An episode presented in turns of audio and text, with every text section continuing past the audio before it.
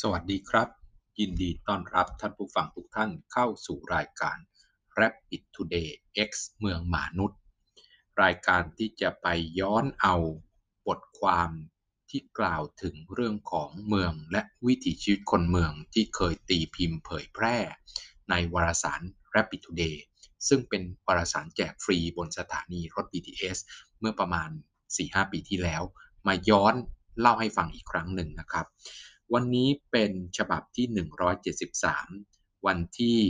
19 เดือนกุมภาพันธ์ปี 2020 นะครับเป็น episode ที่ 12 ภายใต้หัวข้อว่าแท็กซี่ส่วนตัวบนแพลตฟอร์มออนไลน์ ช่วยแก้ปัญหาการจราจรได้จริงหรือเปล่า ก็ต้องใช้คำที่ค่อนข้างยาวนิดหนึ่งนะครับ แท็กซี่ส่วนตัวบนแพลตฟอร์มออนไลน์ เพื่อจะ สื่อสารให้ชัดเจนนะครับ ว่ามันคือเป็นแท็กซี่ที่ใช้รถยนต์ส่วนบุคคลนะครับ รถยนต์ส่วนตัวเนี่ยมาให้บริการโดยผู้โดยสารเนี่ยเรียกผ่านแพลตฟอร์มออนไลน์ เพื่อและอีกในหนึ่งนะครับ ก็เพื่อหลีกเลี่ยงการเรียกยี่ห้อนะครับของแพลตฟอร์มออนไลน์นั้น ซึ่งก็จะกลายเป็นว่าถ้าเราพูดถึงเขาในเชิงลบ ก็จะกลายเป็นว่าเป็นการตำหนิหรือเป็นการเจาะจงว่าเขาได้ก่อผลกระทบทางด้านลบ ซึ่งก็ก็ไม่สมควรนะครับ เพราะฉะนั้นเราจะใช้คำว่าแท็กซี่ส่วนตัวบนแพลตฟอร์มออนไลน์แทนนะครับยี่ห้อต่างๆ ที่เราคุ้นเคยกันขออนุญาตยกตัวอย่าง อย่างเช่น GrabCar นะครับ Uber หรือว่าที่ประเทศอเมริกาก็จะเป็นยี่ห้อ Lyft นะครับ โดยนัยยะของแท็กซี่ส่วนตัวบนแพลตฟอร์มออนไลน์เนี่ย เป้าหมายของของเมืองทั่วๆไปที่เราจะเห็นว่าเออมันน่าจะช่วยแก้ปัญหาจราจร เพราะว่าปัญหาจราจรเนี่ยก็เป็นปัญหาสำคัญของเมืองโดยเฉพาะยิ่งมหานครต่างๆนะครับ มาตรการหนึ่งที่กำลังนิยมเป็นอย่างมากนะครับในช่วงหลายปีที่ผ่านมานะครับ ก็คือเครือข่ายหรือแท็กซี่ส่วนตัวบนแพลตฟอร์มออนไลน์นะครับ ถ้าเป็นภาษาอังกฤษเขาจะเรียกว่า Transportation Network Company หรือ TNC ตัวนี้ก็คือการสร้างเครือข่ายนะครับของออระบบรถยนต์ส่วนตัวที่เอามาให้บริการแบบแท็กซี่ เพราะว่าโดยหลักการก็คือจะเน้นที่การทำ car sharing นะครับ เวลาที่คุณไม่ได้ใช้รถยนต์ส่วนตัวเพื่อกิจการหรือเพื่อเดินทางส่วนบุคคลแล้วเนี่ยมันก็ควรจะเอามาเติมเต็มนะครับในเวลาที่แท็กซี่ขาดแคลนนะครับในเวลาที่ประชาชนต้องการการเดินทางมาก ก็มาช่วยเติมเต็ม ทำให้ประชาชนสามารถเดินทางจากต้นทางถึงปลายทางได้อย่างสะดวกมากขึ้น ซึ่งในประเทศไทยเนี่ยก็เป็นภาพเดียวกันนะครับ แท็กซี่ก็ขาดแคลนเรียกก็ไม่ค่อยไปเล่นตัวบ้างในมุมมองของผู้โดยสารนะครับจะรับก็ยากค่าโดยสารก็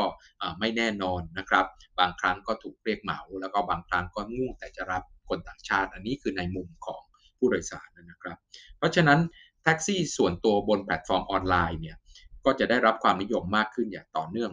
เช่นเดียวกับเมืองใหญ่อื่นๆ ทั่วโลกนะครับ ประชาชนมีทางเลือกในการเดินทางมากขึ้นด้วยบริการที่ดีกว่า เนื่องจากผู้ขับรถเนี่ยเป็นเจ้าของรถซะเอง ก็ต้องดูแลรถเป็นอย่างดี สามารถไปได้ทุกที่ตามความประสงค์ของผู้โดยสาร เนื่องจากไม่ได้อยู่ในระบบของอู่แท็กซี่ปกติ ที่จะต้องเอารถไปคืนกะให้ตรงเวลาก็จะมีตำแหน่งของกะนะครับตำแหน่งของอู่รถที่จะต้อง รีบเอาไปคืนในช่วงเวลาที่ใกล้คืนรถเราก็จะเรียกไม่ได้เขาบอกจะต้องส่งกะนะครับก่อนส่งกะก็ต้องเติมแก๊ส หรือเติมน้ำมัน หรือเติมเชื้อเพลิง ประเภทใดก็ตามนะครับ ให้เต็มต้องล้างรถนะครับให้สะอาดก่อนจะส่งคืนคู่กะให้ตรงเวลา แต่ว่าที่เราหวังว่าจะช่วยแก้ปัญหาจราจรเนี่ยด้วยแท็กซี่ส่วนตัวบนแพลตฟอร์มออนไลน์มันแก้ปัญหาได้จริงหรือเปล่านะครับ ในหลาย ๆ ประเทศก็ได้มีการศึกษา ผมยกตัวอย่าง นะครับการศึกษาของนักวิชาการในประเทศสหรัฐอเมริกา ชื่อคุณ Bruce Schaller เนี่ยเขาได้ระบุให้เห็นนะครับว่าบริการแบบใหม่ที่เป็นแท็กซี่ส่วนตัวบนแพลตฟอร์มออนไลน์เนี่ยเข้ามาแทนแท็กซี่ปกตินะครับถึง 85%แล้วก็ทำให้ระยะทางในการเดินทางเพิ่มขึ้นนะครับระยะทางในการเดินทางรวมของเมืองเนี่ยเพิ่มขึ้นถึงปีละ 5.7 พันล้านไมล์ แล้วก็ที่ที่น่าตกใจก็คือว่า โดยทั่วไปเนี่ยพวกเรามักจะตีความว่าแท็กซี่ส่วนตัวบนแพลตฟอร์มออนไลน์เนี่ยเป็นการขนส่งมวลชนประเภทหนึ่ง หรือเป็นการขนส่งประเภทเดียวกับแท็กซี่ ที่จะดึงนะครับผู้โดยสารหรือคนเดินทางเนี่ยออกจากรถยนต์ส่วนตัวไปได้บ้างคือไปไหนก็ไม่ต้องใช้รถยนต์ส่วนตัวนะครับ ประหยัดที่จอดนะครับ ไปถึงก็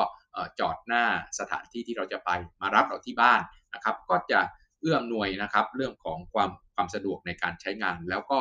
ไม่ต้องใช้รถยนต์ไม่ต้องหาที่จอดนะครับการจราจรก็น่าจะติดขัดลดลง แต่ในความเป็นจริงแล้วไม่ใช่เลยครับ ข้อมูลของคุณชาลเลอร์เนี่ยบอกชัดเจนว่าในสหรัฐอเมริกาเนี่ยคนที่ใช้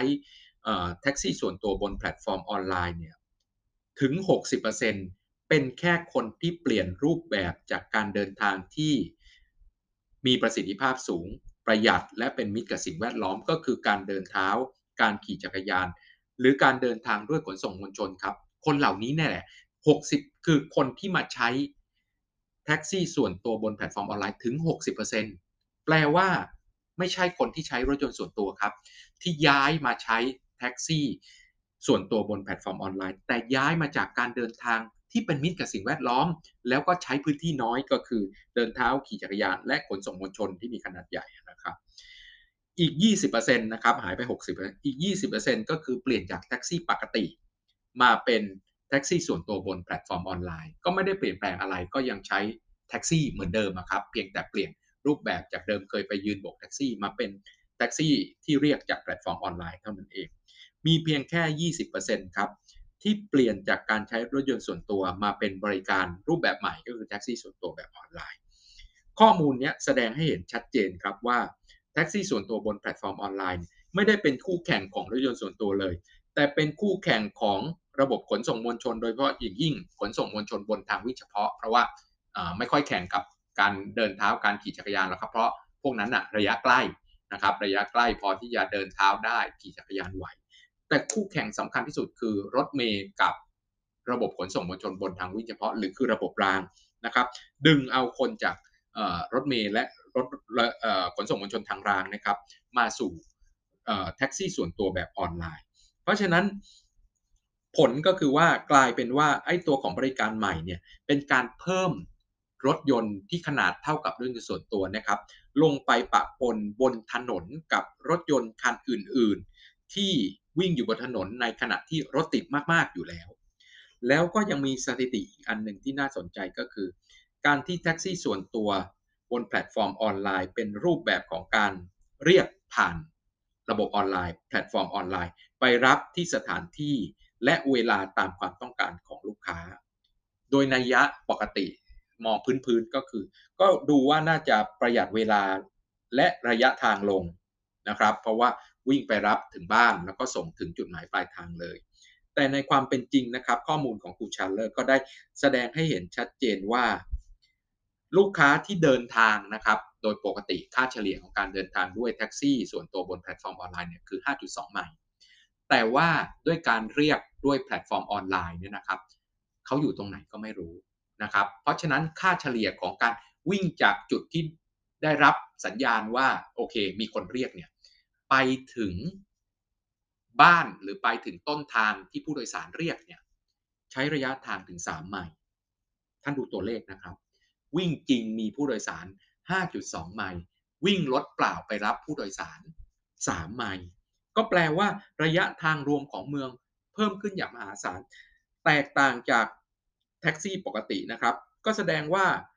แท็กซี่ส่วนตัวบนแพลตฟอร์มออนไลน์เนี่ย วิ่งฟรีนะครับไม่มีผู้โดยสารเนี่ยถึงเกินครึ่งหนึ่งของระยะทางที่ให้บริการลูกค้าคือ 5.2 นะครับให้บริการลูกค้า 5.2 วิ่งฟรีเนี่ยสามไมล์เพื่อไปรับเขา ในขณะที่แท็กซี่ปกติ สามารถจอดรอตามจุดต่างๆ ที่มีปริมาณผู้โดยสารมากได้นะครับ คนขับแท็กซี่เขาจะรู้ว่าเออช่วงเวลานี้นะมีอีเวนต์ที่จะเลิก มีศูนย์การค้า มีโรงหนังที่จะเลิกช่วงเวลาใกล้เลิกงานนะครับ มีคนเรียกแท็กซี่เยอะเขาไปจอดรอแล้ว เพราะฉะนั้นระยะทางนะครับในการวิ่งฟรีก็จะน้อยลงเพราะแท็กซี่เขาก็รู้ว่าจะจะไปอยู่ตรงไหนในเวลาไหนนะครับ เพราะฉะนั้นแท็กซี่ปกติเนี่ยก็ไม่ค่อยออกมาวิ่งเกะกะบนถนนที่รถติดอยู่แล้วมากนะครับ เท่ากับบริการแท็กซี่ส่วนตัวแบบออนไลน์ แล้วก็มีการคาดการณ์ว่าถ้าแท็กซี่ส่วนตัวบนแพลตฟอร์มออนไลน์ ขยายตัวไปมากกว่านี้ ก็จะยิ่งทวีปัญหาจราจรให้กับเมือง โดยเฉพาะยิ่งเมืองที่มีขนาดใหญ่ ที่มีปัญหาการจราจรมากอยู่แล้วนิวยอร์กซิตี้ครับจึงพยายามแก้ปัญหานะครับว่าแท็กซี่ส่วนตัวบนแพลตฟอร์มออนไลน์เนี่ยวิ่งไปรับผู้โดยสารไกลมากนะครับจากจุดที่ได้รับสัญญาณว่าเอาเรียกเนี่ย ถึงค่าเฉลี่ยถึง 3 ไมล์เนี่ยก็แก้ปัญหาด้วยการ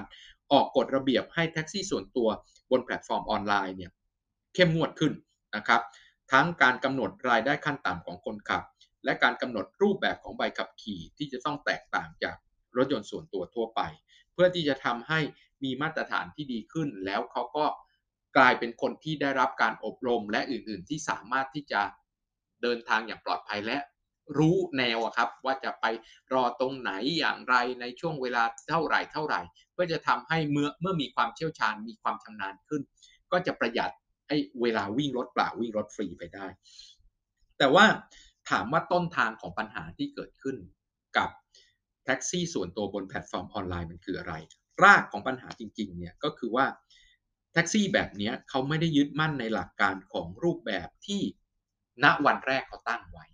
เขาตั้งไว้ว่ายังไงครับ เขาตั้งไว้ว่าจะเป็นตามหลักการ car sharing ก็คือจะให้บริการนะครับ เป็นการแชร์การใช้รถยนต์ส่วนตัว ให้กับผู้โดยสารที่เดินทางไปในทิศทางเดียวกัน เท่านั้นนะเป็นหลักไม่ใช่วิ่งบริการตลอดทั้งวันเป็นอาชีพ เหมือนกับแท็กซี่ปกติ แต่วิ่งมารับที่บ้านผ่านแพลตฟอร์มออนไลน์เท่านั้น เพราะฉะนั้น ถ้าเขาให้บริการอย่างถูกต้องตามหลักการจริงๆนะที่เป็นรากของเขาก็คือ car sharing ไม่ได้ออกมาวิ่งในเวลาที่ฉันไม่ได้ใช้งานเนาะออกมาวิ่งหาลำไพ่เพิ่ม เป็นรายได้ช่องทางที่2นะครับเป็นเรื่องของอาชีพที่ 2 ที่ 3 แต่ว่าในหลักการของแท็กซี่ส่วนตัวบนแพลตฟอร์มออนไลน์รากของมันจริง ๆ ก็คือการที่จะไปหาว่าฉันจะเดินทางไปทางนี้นะครับ ฉันเดินทางทั้ง เดินทางไปทำงานปกติ หรือว่าเดินทางไปส่งของเดินทางไปไหนฉันเดินทางอยู่แล้วล่ะเนาะฉันก็หาคนที่เออจะมาเดินทางด้วยในเวลาเดียวกัน หรือใกล้เคียงกันก็แวะไปส่งนิดหน่อยช่วยนู่นช่วยนี่เล็ก ๆ น้อยๆก็ทำให้ปริมาณการเดินทางนะครับจำนวนครั้งของการเดินทางจำนวนยานพาหนะที่จะใช้มันลดลงได้ ถ้าแท็กซี่ส่วนตัวแบบออนไลน์ ให้บริการอย่างถูกต้องระยะวิ่งฟรีก็จะน้อย แล้วก็สามารถช่วยเปลี่ยนพฤติกรรมการเดินทางของผู้โดยสารร่วมนะครับ จากการใช้รถยนต์ส่วนตัวมาเป็นการใช้รถยนต์ส่วนตัวร่วมกับคนอื่น เพื่อเพิ่มประสิทธิภาพในการใช้ยานพาหยานพาหนะมากขึ้นต่างหากแต่ก็ต้องต้องเห็นภาพครับว่าตอนนี้มันเปลี่ยนไปค่อนข้างเยอะนะครับแท็กซี่ปกตินะครับก็เข้ามาเป็นส่วนหนึ่งของแท็กซี่ส่วนตัวบนเครือข่าย หรือบนแพลตฟอร์มออนไลน์ เพราะว่าเป็นช่องทางในการหาลูกค้าโดยเฉพาะ อย่างยิ่งในช่วงเวลานอกเวลาเร่งด่วนนะครับแท็กซี่เนี่ยเขาจะมีช่วง peak เช้ากับ peak เย็นของเขาเนี่ยอันนั้นอะมีคนโบกเขาเต็มอยู่แล้ว แต่ว่านอกเวลาเร่งด่วนเนี่ยมันไม่มันไม่ค่อยมีคนนะครับเขาก็เข้ามาเป็นส่วนหนึ่งนะครับ เข้ามาเป็นสมาชิกของแพลตฟอร์มออนไลน์ เพื่อที่จะทำให้เขามีช่องทางมากขึ้น คนที่ใช้รถยนต์ส่วนตัวก็เหมือนกันครับทำเป็นอาชีพที่2นะครับหาเงินเพิ่มนะครับ เพื่อหารายได้เพิ่ม ก็ กลายเป็นแท็กซี่อีกอย่างหนึ่ง แล้วก็เข้าไปสู่วังวนของการเป็นแพลตฟอร์มออนไลน์ครับ ก็คือเมื่อเรียกแล้วระยะทางก็ไกลเหมือนกับที่ประเทศอเมริกาเป็น เพราะฉะนั้นการใช้งานและการโฆษณาที่ผิดประเภทผิดหลักการ จึงนำมาซึ่งปัญหา ถ้าเราคิดอย่างถูกต้องนะครับว่าตรงนี้คือส่วนเติมเต็มเท่านั้นไม่ใช่ส่วนหลักที่เราเอามาวิ่งตลอดจนมีจำนวนเพิ่มขึ้นเป็นจำนวนมาก แล้วแน่นอนครับมันสะดวกสำหรับคนเดินทาง เพราะว่าเมื่อก่อนถ้าเราอยู่ในซอกในซอยนะครับ เราจะเรียกแท็กซี่ครั้งหนึ่งเนี่ยเราต้องคอยออกมายืนว่าอยู่ตรงไหนอะไรยังไงเนาะทำให้เราไม่สามารถที่จะเรียกแท็กซี่ได้ แต่ว่าด้วยบนแพลตฟอร์มออนไลน์ทำให้เราลดนะครับระยะทางและข้อจำกัดในการเดินทางออกจากบ้าน และถึงจุดหมายปลายทางที่อยู่ในซอยซึ่งเป็นเรื่องปกตินะครับของกรุงเทพมหานครของเราที่เป็นเมืองที่มีซอกซอยเยอะ เพราะฉะนั้นสิ่งที่เราจะต้องคิดก็คือว่าเราจะใช้แท็กซี่ส่วนตัวบนแพลตฟอร์มออนไลน์ในรูปแบบไหน เพื่อที่จะช่วยแก้ปัญหาจราจรเติมเต็มในเวลาไหนหลาย ๆ ประเทศครับกำลังหาวิธีที่จะลดระยะเวลาและก็ระยะทางในการวิ่งฟรีกำหนดกรอบเวลาที่แท็กซี่ประเภทนี้จะออกมาใช้อย่างเหมาะสมกับเอารถยนต์ส่วนตัวมาใช้อย่างเหมาะสมนะครับออยู่ในกฎระเบียบที่สามารถควบคุมได้ แล้วก็สามารถที่จะ ช่วยแก้ปัญหาจราจรจริง ๆ ผมเคยคุยกับคนที่ขับรถประเภทนี้โดยใช้รถยนต์ส่วนตัวนะครับเขาก็บอกว่ารายได้ที่ได้มากที่สุดของเขาเนี่ยคือช่วงกลางคืน เพราะว่าคนเข้าออกจากซอยบ้านยาก เพราะฉะนั้นจะมีคนเรียกอย่างนี้ค่อนข้างเยอะ เพราะว่าอุปสรรคนะครับ กลางคืนแล้วหาวินมอเตอร์ไซค์เข้าซอยยากนะครับ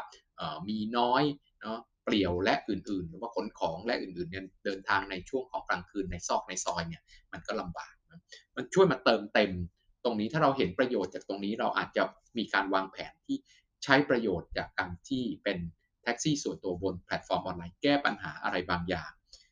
เป็นส่วนหนึ่งของระบบของการเดินทางทั้งหมดอย่างมีประสิทธิภาพมากกว่าที่เราเป็นอยู่ทุกวันนี้ครับ วันนี้ก็ต้องลาไปแค่นี้กับเมืองมนุษย์ X Rapid Today แล้วพบกันใหม่ในเอพิโซดต่อๆไป สวัสดีครับ